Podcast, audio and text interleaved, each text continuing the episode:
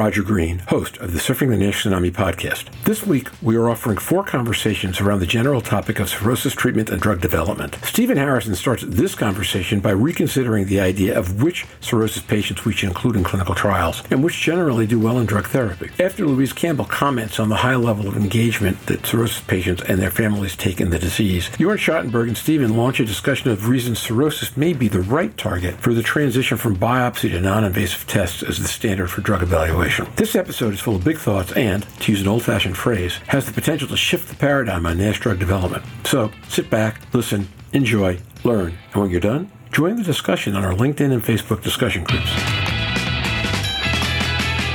Stephen Harrison. We are beginning to gain a little bit of knowledge in this cirrhotic population. One of the things that I found insightful most recently is that those patients that are likely to have a response to some sort of intervention still retain some degree of fat in their liver. Really, by the time you approach burned out NASH, where you have no fat in the liver but clearly lots of scar, that's that's a much tougher nut to crack. That's a much harder harder boat to slow down and prevent from falling over the waterfall, if you will. So that gets to who we should be putting in trials and how we should be assessing them at baseline. Early on, we we wanted to be sure to include a group of what we call cryptogenic cirrhotics, or those people who had a phenotypic expression of NASH. Maybe they were obese and diabetic, but when you did a liver biopsy, there was no fat present, lots of scar, maybe a little inflammation and ballooning. And again, I think one of the lessons learned over time is that that's probably a, a, different patient and is likely to not respond as positively as if somebody that maybe had had a certain amount of fat in their liver. So uh, again, some lessons learned there as far as who we should be studying. In addition to the fact that clearly we want to focus our efforts first on the well compensated child Turcotte Pugh A patient, those patients that that may have m- minimal synthetic dysfunction but histopathologically have an amount of collagen that puts them into an F4 category. And remember also that before you do drug development in this patient population, that the regulatory authorities are going to want you to have studied this in a hepatic impairment population. So not only child's A's, but you've exposed child's B patients and child C patients, and you were able to do PK/PD studies and get at that. Because again, as you study a population more broadly of cirrhotic inevitably you're going to have patients that are teetering between an A and a B, and they may become a B in the middle of a trial. And if your drug is significantly, the drug exposure, the drug levels, the pharmacokinetics change significantly between an A and a B, you would want to know that before you dose that patient. So there's a lot of nuances to, to studying drugs in NASH uh, cirrhotics, but, but clearly it can be done, and I think we're excited to be able to talk about more and more uh, of those studies are beginning to be conducted. Roger Green.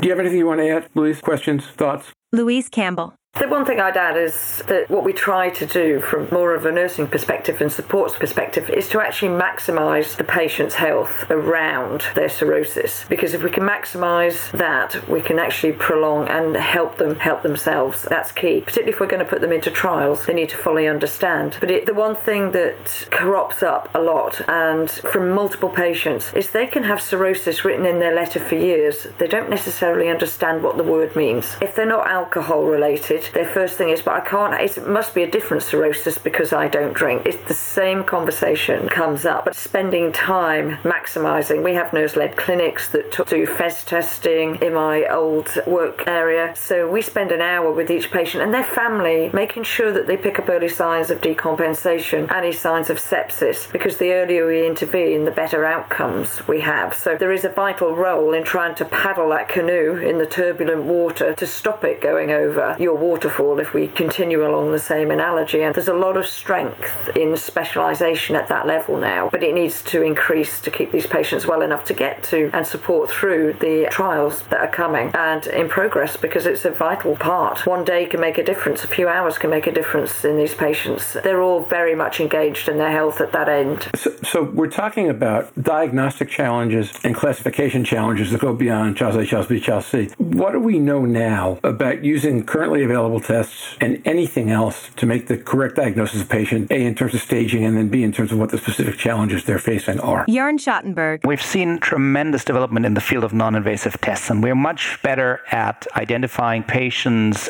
earlier. And if I see a, some of the NITs next to each other and I get a biopsy and it tells me it's not cirrhosis, I start to disbelieve the biopsy because I know the NIT is so close to the biology. We can pair up MRI, PDFF with MRE, or even the transient elastography with a CAP and tell something about the disease stage of the patient. So an important step here is to really link those NITs to outcomes that and be able to do those type of studies Stephen mentioned and move away from the biopsy because it just has the same variability at least in the cirrhotic as it does with a non-cirrhotic patient population. Yeah, it, the, these NITs are, are rapidly evolving. Just to build off what Jorn said, we can use MR elastography, for instance, and uh, if you pick 5 kPa, 5 kilopascal, that's generally accepted as a diagnosis of cirrhosis. Alina Allen, in a recent publication, and her colleagues from the Mayo Clinic have now linked MRE to outcomes. So, for instance, at uh, at a KPA of five, if you follow those patients for three years, uh, there are a percentage of them, I believe it's 20%, that will actually progress to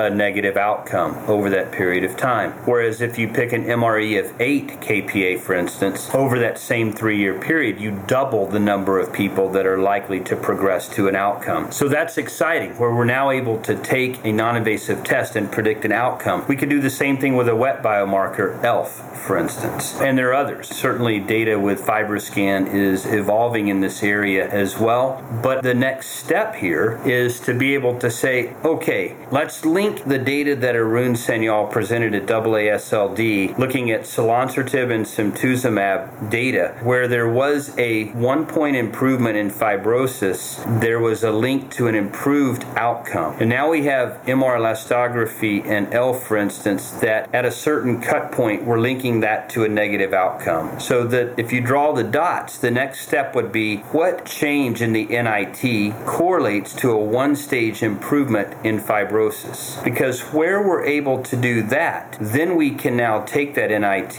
and use it as a surrogate for an endpoint. Because remember, we can't take a surrogate for a surrogate. But if we can get rid of the liver biopsy altogether and just take an NIT and link it to an outcome, that's where we want to be. So to me, this is what makes studying cirrhosis such an intriguing thing to do in drug development for NASH because you're you're much closer to an endpoint than studying an F2 or an F3 patient population. And in my mind, we're also much closer to having a non-invasive test that can predict an outcome. Ideally, if we could connect that dot, if we could say an MRE change of half a point is linked to a one-stage improvement in fibrosis, then we know that a one-stage improvement in fibrosis is linked to a positive change in outcome. If we enroll patients just using NITs, let's say we just use MRE, and we take people with five or higher KPA, and ideally some fat, because we think those respond better, and we randomize them to drug or placebo, treat them for a period of time, minimum of six months, probably ideally a year, and repeat the MRE. And those people that have a half a point drop, if that's what's been linked to